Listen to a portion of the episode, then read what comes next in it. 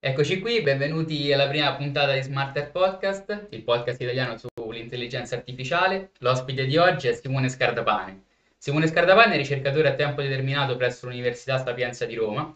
Le sue principali aree di interesse ruotano attorno al machine learning, con un focus particolare sul deep learning applicato ad audio e grafici. Precedentemente è stato un postdoc fellow nello stesso dipartimento e un honorary research fellow al Cockpit Laboratory dell'Università di Stirling.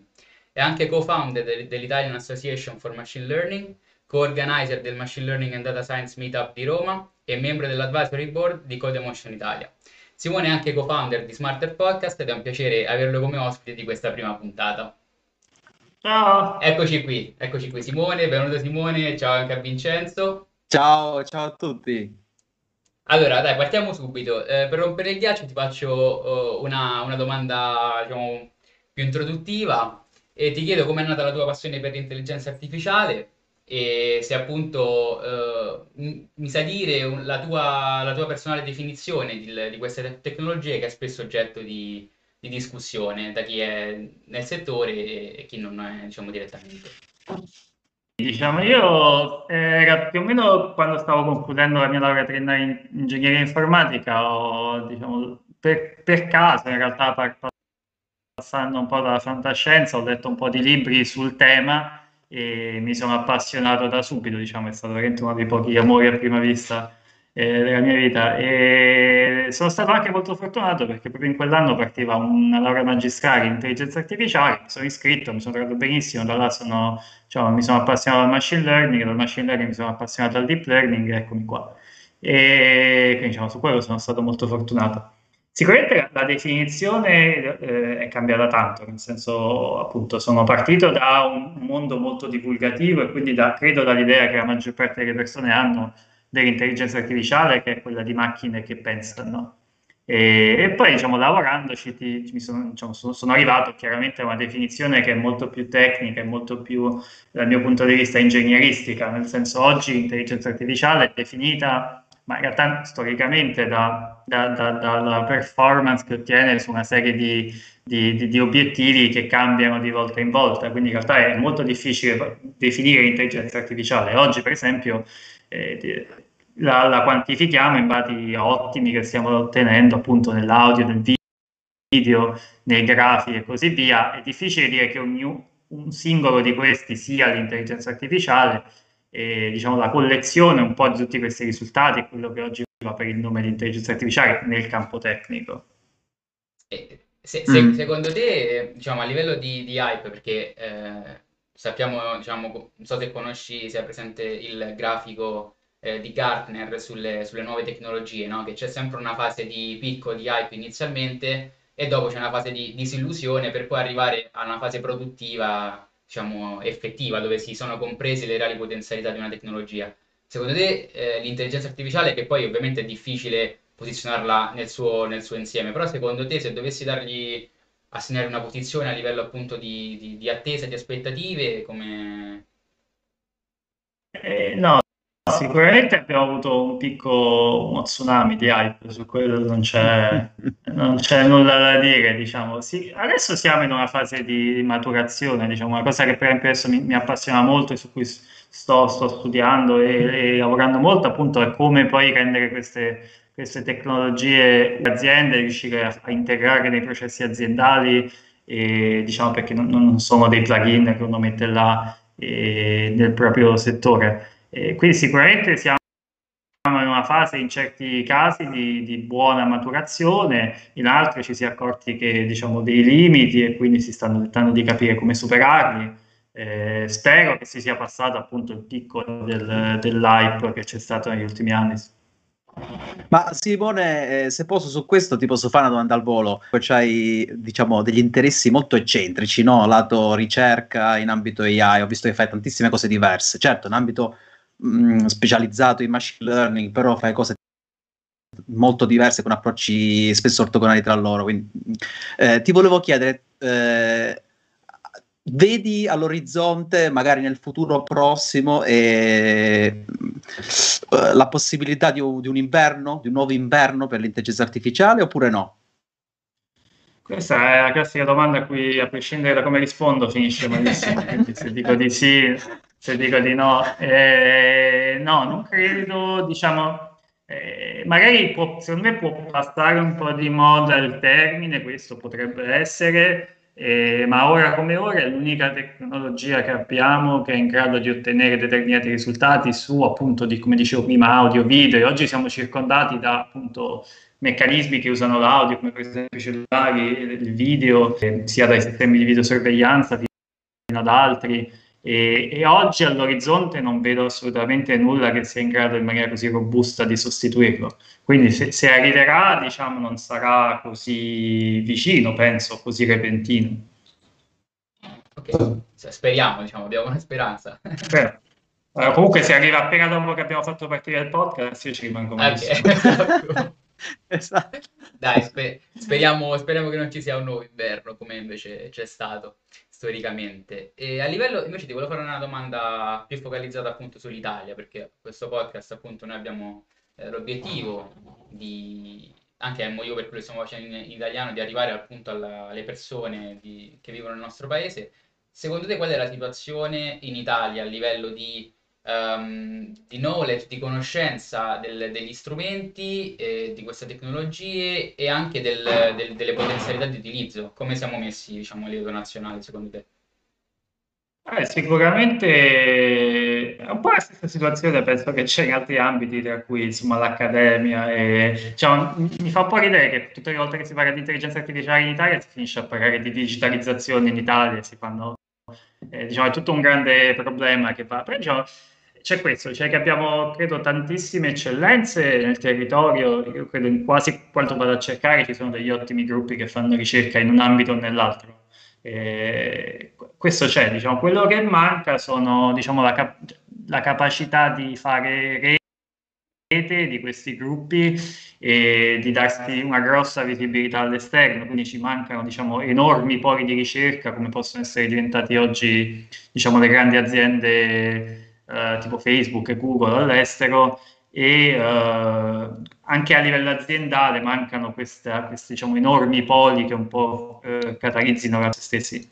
E quindi insomma vedo lati positivi, lati negativi, ma penso che sui lati negativi ci stia lavorando anche bene, insomma, sono un sacco di iniziative che sono nate negli ultimi anni per provare a fare un po' rete meglio, ecco, da laboratori nazionali fino a centri di ricerca eh, che aggregano le risorse sul territorio nazio- diciamo, di una certa città come a Firenze o Genova, quindi insomma penso che stiamo andando nella direzione giusta.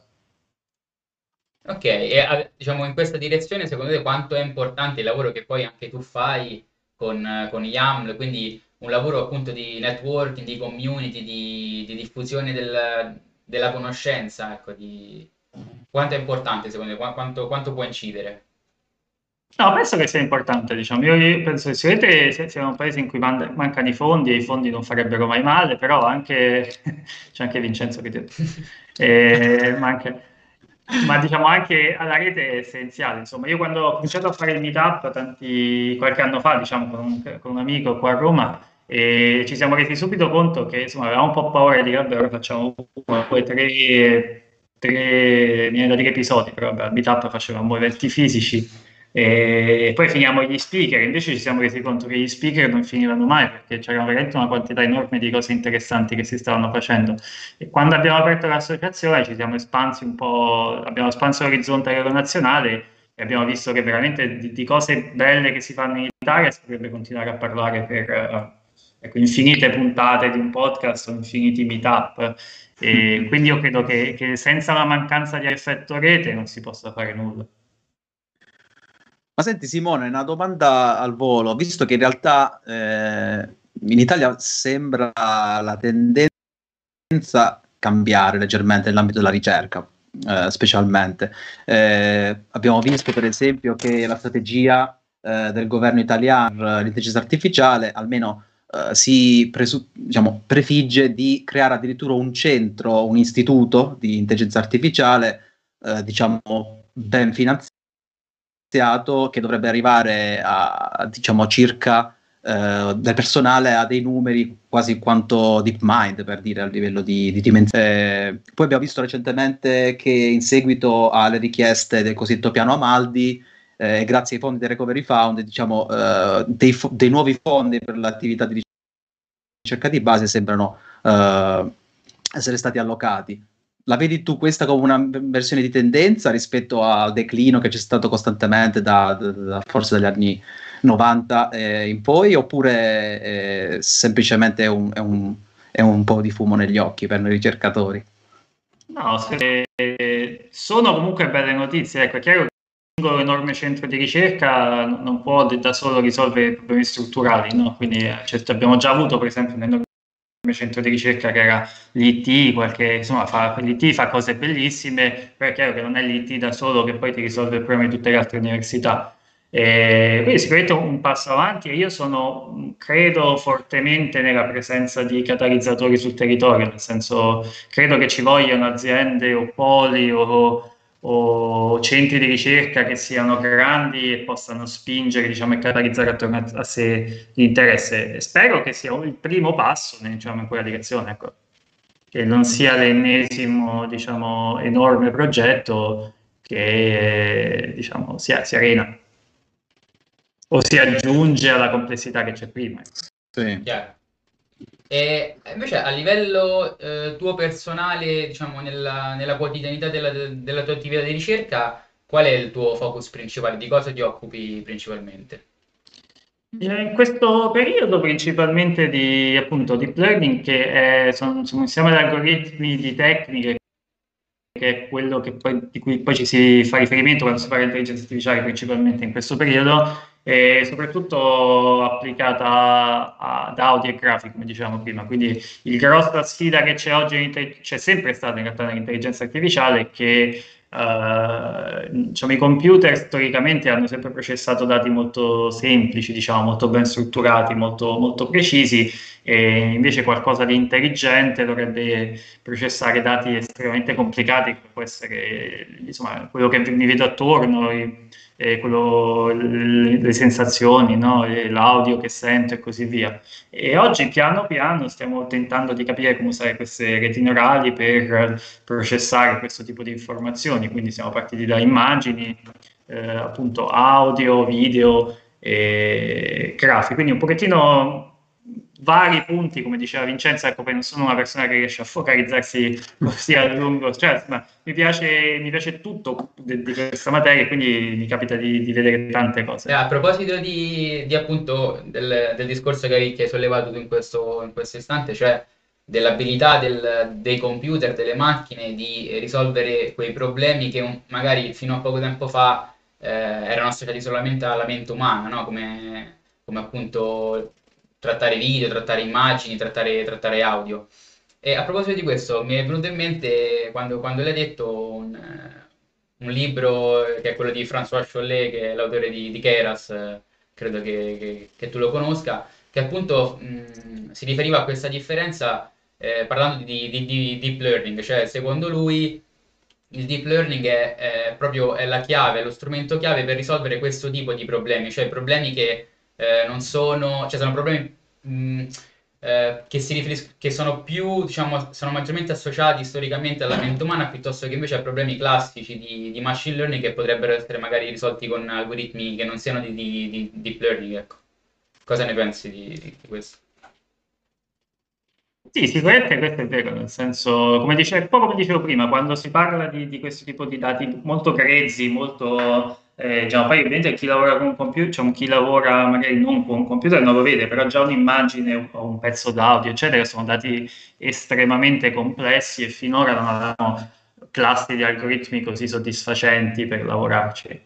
E detto questo, per esempio, parlando di intelligenza artificiale, c'è anche stata una serie di articoli carini negli ultimi periodi che parlano della difficoltà di, di valutare come sta avanzando l'intelligenza artificiale, Cholet parlava della misura dell'intelligenza, perché se tu definisci un nuovo problema, per esempio legato alla trascrizione audio, e ti ritrovi 10, 20, 50 mila ricercatori che eh, cercano di risolverlo, improvvisamente hai un'accuratezza arrivatissima su quel sistema e poi ti chiedi, ma ho fatto veramente progressi in intelligenza artificiale? Non so, diciamo, grosso è la capacità di, di, di amalgamare questi risultati. No? Abbiamo tantissimi problemi che stiamo risolvendo, bene, e c'è un modo di riuscire a risolverli tutti insieme, uno dopo l'altro, o, o appunto quello che veramente uno potrebbe considerare intelligente, eh, senza invece risolvere uno, poi passare a quello dopo, poi passare a quell'altro e così sì. via, senza questa mancanza di, di, di, sequenzialità, se vogliamo, di dinamismo, e penso che sia difficile veramente parlare di intelligenza artificiale. Sì, sì, sì, sì. Uh, sono d'accordo, insomma, su, su, questo discorso. E per chi si avvicina a, a, questo tipo di tecnologie, quindi parlo, mi riferisco sia magari a uno studente che ha interesse in materia, ossia una, una persona che ha già magari una posizione lavorativa e che vuole ampliare il suo, il suo set di, di skills, magari avvicinandosi a questo, uh, a questo tipo di, di, tecnologie. Secondo te quali sono maggiori, eh, i maggiori ostacoli in cui si può imbattere, le maggiori, le maggiori difficoltà? E invece per chi ci lavora quotidianamente come, come te, quali sono le, le più grandi sfide che, che, ti senti di, diciamo, di, di affrontare? Ecco? Penso, penso, di poter rispondere live su entrambe le domande. Eh, quindi diciamo, per chi, si, per chi si avvicina oggi devo dire, una cosa bella è che c'è una quantità di materiale enorme su, su questo, diciamo veramente a ogni, a ogni, livello, quindi che tu sia un tecnico, un non tecnico, un dott- una persona con dottorato in matematica, trovi materiale di ogni tipo adeguato a te, librerie molto ben fatte e così via. Eh, allo stesso tempo mi sembra esserci un po' per chi si vuole avvicinare da un punto lavorativo, una, appunto sicuramente un, una enorme mole di persone che ci stanno lavorando e quindi è un po' difficile farsi spazio, no? questo è un po' un problema. Il secondo è che c'è una mancanza, secondo me, di buon materiale che vada un po' oltre l'introduttivo. Ecco, se io sono un, una persona che ha un'azienda e vuole includere un processo di, di, intelligenza artificiale nella mia azienda, troverò un milione di persone, un milione di tutorial, per esempio, su come fare un classificatore di immagini e molto molto meno su come poi questo classificatore di immagini andrebbe mantenuto, inserito, quali possono essere i suoi limiti, le sue sfide, sue, suo, i suoi bias e così via. E questo vale anche credo per chi ci si avvicina, ecco, chi vuole entrare in un mondo magari più aziendale eh, continua a ripetere un po' il materiale introduttivo e, e fatica a trovare dei veri progetti a, mh, più maturi su cui lavorare. Chi fa ricerca, sicuramente il problema principale adesso è, è, la quantità di persone che ci stanno lavorando, il livello della discussione che si è raggiunto, insomma, appena si trova appunto un argomento, in tempo due o tre settimane cominciano a uscire articoli su articoli su articoli, quindi diciamo, stare a, al passo è difficilissimo.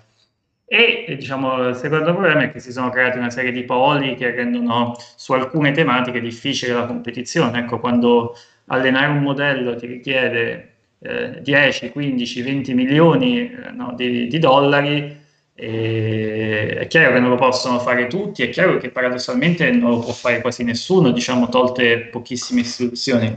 E quindi quello, ecco, oggi diciamo, o, o diventi un intern da qualche parte o, o, è, o è difficile pensare che tu lo possa fare. Ma Simone, una domanda al volo. Eh, tu dovessi considerare un dottorando, no? un PhD al primo anno, no? eh, qualche consiglio su, su, come affrontare questo, questo appunto oceano no? di, di, ricerca in quest'ambito? Cosa gli consiglieresti oltre diciamo, a, a dargli la tua supervisione magari eh, quotidiano, settimanale, insomma, qualcosa in particolare, qualche consiglio che magari eh, dalla tua esperienza anche no? di crescita, di ricerca puoi, puoi dare o, o, o, semplicemente bisogna rendersi a, a, questa vastità di conoscenza e, e, imparare a navigare a vista se vogliamo? No, sicuramente, bisog- ah, sicuramente diciamo, bisogna, bisogna imparare a, a, non farsi sommergere se vuoi da questo flusso costante di, ma non sono solo di articoli, è anche di librerie per esempio, se sì. potresti cambiare libreria software ogni giorno perché ne escono ogni tre e mm-hmm. quindi diciamo, bisogna un po' imparare a capire che l'80, il 90, il 95% delle cose che escono eh, o è piccolo o incrementale o magari non sarà perseguito. Quello è sicuramente un istinto che cresce man mano che vai avanti in accademia, no? E quindi se quando lo riesci a controllare riesci ad andare un po' più tranquillo. E sicuramente poi il secondo consiglio è se si lavora soprattutto non appunto in gruppi enormi, non con eh, capacità di avere accesso e non farsi prendere dagli argomenti magari che sembrano più scintillanti, eh, ma per qualcuno che fa ricerca è molto più importante forse trovarsi una sua nicchia, un suo problema piccolo ma interessante su cui poter effettivamente dare un contributo piuttosto che, ecco per esempio quando qualche tempo fa c'è stato un enorme interesse su, sulle GAN, no? sui modelli generativi sì. E improvvisamente tutti facevano modelli generativi di immagini, ma è chiaro che quando tutti fanno modelli generativi di immagini è difficile che tu possa dare il tuo piccolo contributo su quello e soprattutto quando poi ecco, l'hardware comincia a crescere, cresce là, sì. sempre, sempre dicevo guarda secondo me ci possono essere altri problemi simili, magari più, comunque interessanti, però su cui uno, uno, può dare un contributo. Ci sono ancora questi, non è che sono finiti i, i problemi di ricerca, ovviamente. Ah, sì, sì, sì, hai, quindi hai comunque imparare a scegliere diciamo il topic eh, di ricerca risulta fondamentale diciamo dai. Sì, è chiaro che poi diciamo, uno vorrebbe dare il consiglio che cercare di essere il meno no, derivativo possibile magari però insomma quello è qualcosa che è difficile uh, insegnare o avere, però diciamo quantomeno uh, riuscire a capire che non è che ogni singolo articolo che esce, ogni singolo tutorial sì. che esce librerie, eccetera, sono importanti, bisogna un po' eh, imparare a navigare. Ecco. Vero.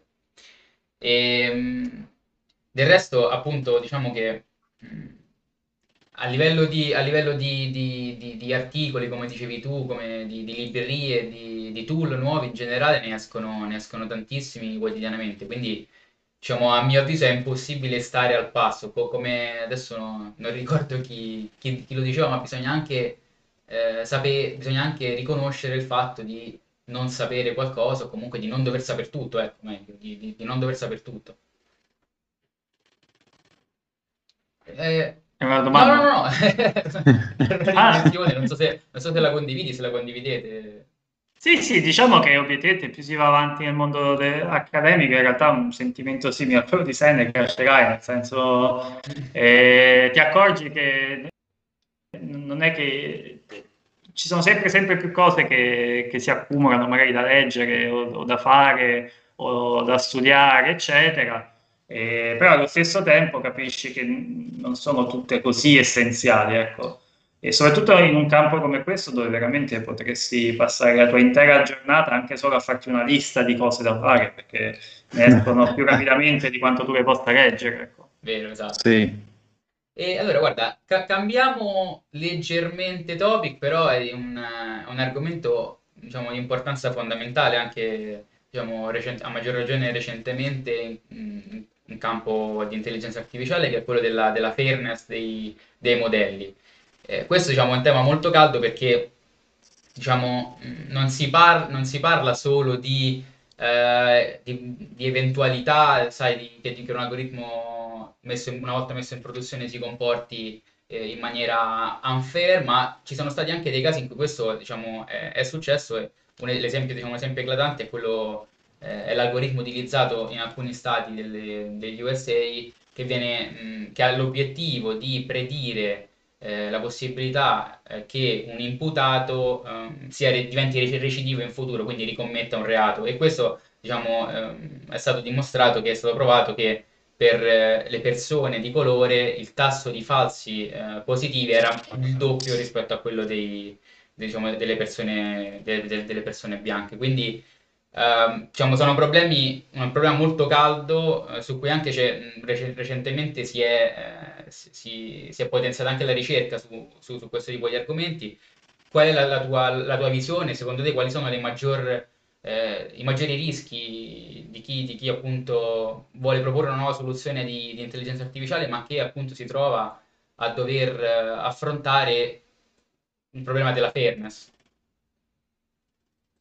Io credo che sia un problema da un lato tecnico, perché in realtà no, che un algoritmo sia o meno discriminatorio è sicuramente un problema tecnico perché ti, ti diciamo, porta a problemi come eh, capire quando quantificare cosa vuol dire essere discriminatorio, trovare modi di evitare che sia discriminatorio e così via. Ma dall'altro lato è un problema, secondo me, di, di, di consapevolezza e di trasparenza, nel senso, per esempio, una cosa interessante del caso che menzionavi te, che è il Compass, è che eh, in realtà la, la, exposé che ha un po' fatto vedere la discriminatorietà di Compass, usava una certa misura di discriminatorietà, come dici te, legata ai falsi positivi, e giustificò dicendo che la sua fondamentalmente misura di discriminatorietà era un'altra. Tra virgolette erano entrambe uh, posizioni abbastanza condivisibili, nel senso è un problema in cui c'è stata tantissima ricerca, stato, sono stati tantissimi casi eclatanti,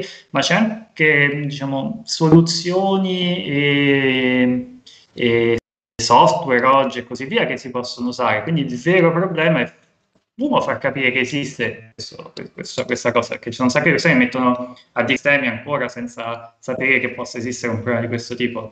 E il secondo credo che sia per capire che è più endemico di quanto si pensi, nel senso non è solo un problema, molti all'inizio quando, quando approcciano questo problema pensano che siano solo qualcosa legato appunto alla discriminatorietà dei dati o al fatto di aver collezionato dei dati eh, bias e così via, quando in realtà è qualcosa di endemico a, a, come funzionano questi sistemi. Quasi nessun dato al mondo, anche se lo collezioni alla perfezione, è perfettamente libero da giudizi, perché il, giudizio, il pregiudizio diciamo, lo, lo, fai te, ecco, è qualcosa che interessa a te. E quindi secondo me è un bel problema, appunto, un problema che si lega a tutti i discorsi che facciamo prima, no? è qualcosa su cui serve un'enorme trasparenza, in cui la divulgazione è utilissima, e è quel genere di cosa che magari puoi, puoi, puoi vedere 50 tutorial online e quando lo vedi dici, ah, effettivamente eh, ci sono soluzioni tecniche ed è essenziale che queste cose si sappiano perché poi, come dicevi te, Ludovico, sono sistemi che, che vanno in produzione e vanno a impattare la vita delle persone.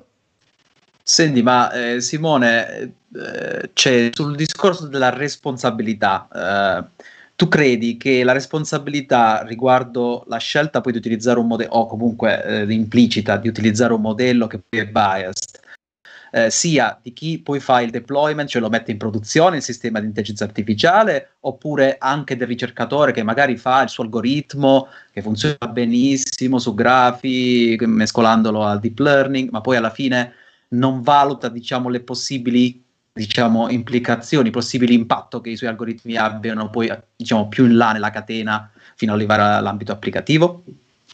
Eh, questa è una domanda molto bella. Sicuramente la responsabilità di chi mette qualcosa in produzione c'è, insomma, questa è, non gliela leva nessuno ed è, cioè, anche là la trasparenza deve essere enorme. Da un punto di vista di ricerca eh, è chiaro che eh, un ricercatore uh, si focalizza su un certo problema, no? E, e, usa i dati che ha a sua disposizione, perché chiaramente se io voglio fare un articolo su un determinato aspetto, per esempio di una rete neurale, eh, non è che potrò collezionarmi dei nuovi dati, che è una cosa che potrebbe richiedere anni, o eh, e quello che voglio andare a valutare appunto è l'aspetto che sto studiando. Quindi ci sono tanti lavori, sì. diciamo, che un po' questo metto, diciamo, non fanno caso alla discriminatorietà perché si stanno concentrando su altro. Su quello credo che si stanno facendo bei. Mm, ci sta lavorando tanto perché comunque ora, per esempio, alle grosse conferenze in questo campo è richiesto di analizzare quello che può essere l'impatto eh, di queste tecniche. Quindi è chiaro che se io sto facendo, per esempio, un sistema che può essere usato facilmente per la videosorveglianza, è più importante che io analizzi quello che potrebbe essere l'impatto di, una, di, un, di unfairness, di un bias, rispetto a eh, se io sto facendo un sistema che fa tutt'altro, diciamo, non ha un particolare impatto sociale. Quindi su quello sicuramente bisogna distinguere un pochettino. E su, su, sì. su, su questo, sì, non so se Vincenzo volevi, volevi aggiungere qualcosa. No, sì, sì, appunto perché, cioè, perché la mia domanda? Perché partivo da delle riflessioni eh, circa l'impatto e l'importanza di, di, questa, di questa disciplina, quella dell'intelligenza artificiale, che da più parti è stata ritenuta come fondamentale, al pari del, come in termini di rivoluzione, eh, diciamo, come tecnica scientifica, al pari delle, dell'elettricità o di altre scoperte come il fuoco per l'umanità. Eh, allora, eh, se questa è la situazione, eh, non è che diciamo sarebbe più opportuno pensare ad un framework di sviluppo anche la tua ricerca, come è stato per esempio per la, per la eh, chain reaction no? della, della, fusione nucleare, eh, diciamo, mettere in piedi comunque un consorzio, qualcosa per eh, creare un framework di sviluppo all'interno del quale non si fanno determinate cose o si presta particolare attenzione agli sviluppi poi successivi, proprio per evitare una diciamo, bomba atomica nell'ambito delle AI. Ah, diciamo che da un lato il paragone con l'elettricità mi ha sempre ucciso interiormente, ecco, perché sempre detto che se, se, domani spegniamo tutto quello che è intelligenza artificiale, se domani spegniamo tutta l'elettricità non abbiamo è un po' diverso. risultati. E quello che dici te è vero, è interessante, però c'è anche da dire che c'è un, insomma, il problema che è quello che dicevo prima, che in molti casi l'intelligenza artificiale è un po' un'etichetta e quindi per decidere chi deve, oltre a decidere come regolare, dovresti anche decidere chi va regolato, no? E, e, e allora, per esempio, io, io, chiedo un sistema di video, spesso queste, questi ragionamenti, per esempio, si pensano ai sistemi di videosorveglianza che ora si vedono, che sono in grado di tracciare determinate, no, molte persone in ambienti complessi, eccetera. E allora la mia domanda è, la videosorveglianza, per esempio, è intelligenza artificiale e andrebbe... Eh, appunto, monitorata come dici te o uh, è una cosa a parte e quindi ci sarebbe bisogno di una moratoria per esempio sulla videosorveglianza in sé per sé. E ogni volta che si parla di no, generali sull'intelligenza artificiale si ricade in, in, questo, in questo paradosso che l'intelligenza artificiale oggi è un insieme di problemi, quindi quello che tu sì. vuoi regolare è l'intelligenza artificiale o solo alcuni di questi problemi? Se sono solo alcuni di questi problemi, perché diciamo, non regolare direttamente quei problemi? Ecco.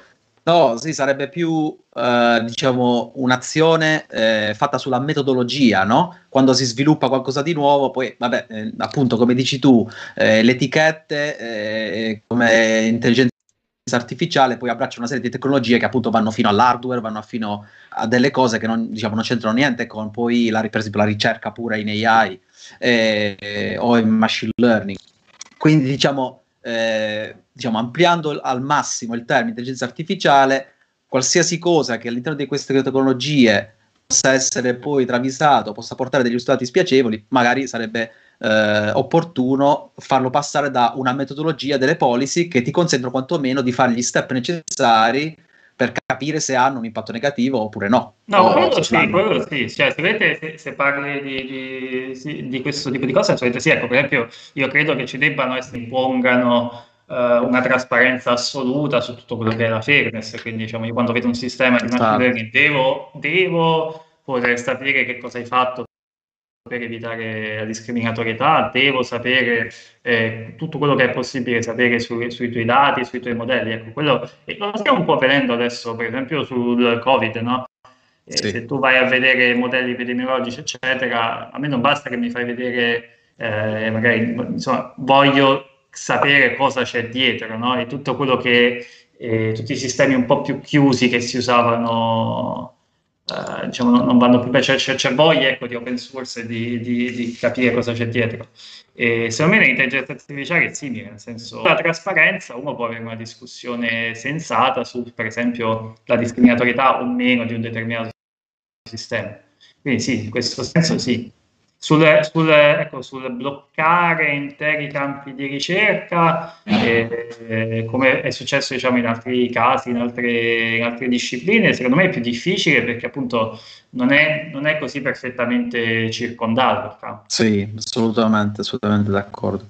Allora, per, per, chiudere, per chiudere, appunto, visto diciamo, per, per rimanere un po' in tema anche queste ultime conversazioni che stiamo facendo, riguardo all'anonimità de, dei dati, secondo te Mm, quanto, quanto, è possibile, perché quando parliamo di intelligenza, di intelligenza, artificiale parliamo ovviamente di dati, no? Che sono indispensabili per, eh, per, allenare i modelli e quindi per, per, arrivare a delle conclusioni. Spesso però in molti casi l'applicazione eh, o anche lo studio stesso del, di tecniche di machine learning applica, diciamo, per quanto riguarda alcune applicazioni in particolare è frenato dal, da, da, da, appunto da, dalle responsabilità che, eh, che, si ha nei confronti del, dell'etica e de, dei principi dell'etica e appunto anche del, della fairness. Secondo te quanto, quanto, si deve fare ancora per, eh, per assicurare l'anonimità in alcuni contesti, come per esempio quello della, de, della salute pubblica, della, della, sicurezza, dove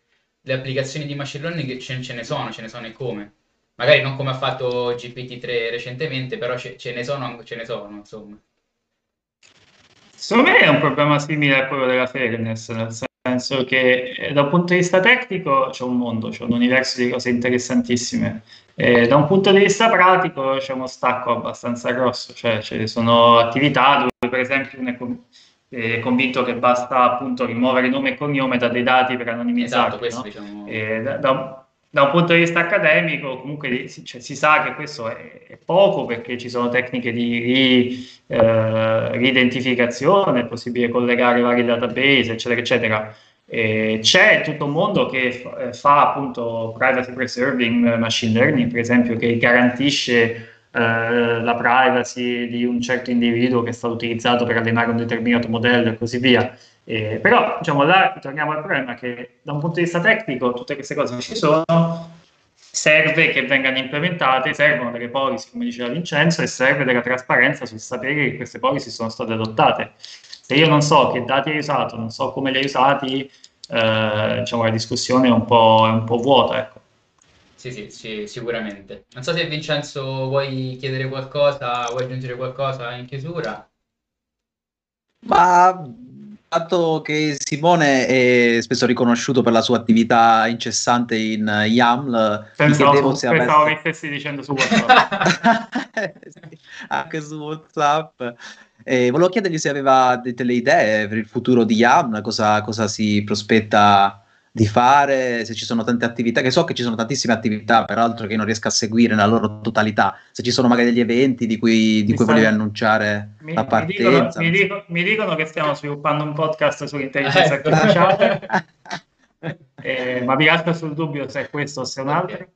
Eh, ah, sicuramente appunto l'associazione è nata tre anni fa e quindi diciamo, ne, ne, abbiamo fatta di strada in questi tre anni e penso che abbiamo visto, soprattutto eh, occupandoci e tentando di, di, diffondere un pochettino tutte quelle che erano le community, meetup, eh, cioè, credo che abbiamo fatto eh, un, bel lavoro e si, ci sono viste tantissime cose interessanti. Eh, il Covid sicuramente ha, ha frenato tantissime iniziative sia locali sia eh, nostre. Adesso diciamo, stiamo ragionando un po' ad alta voce sul futuro dell'associazione e penso che spero che cose interessanti in futuro. Va bene, ce le aspettiamo allora Simone. Eh? ti, poi, poi, poi, poi, ti invito al nostro vero, vero podcast su internet. Ah, ok, bene, bene, bene, molto bene. Ci piace la concorrenza. Va bene. No, dai, dai, a, parte gli scherzi, grazie mille Simone per, per essere grazie stato con noi, è stato veramente un piacere e una bellissima chiacchierata. Grazie, grazie a voi, Simone, grazie, grazie a chi ci ha ascoltato. Grazie a tutti. Ciao, ciao, al prossimo, ciao. Al, al prossimo episodio.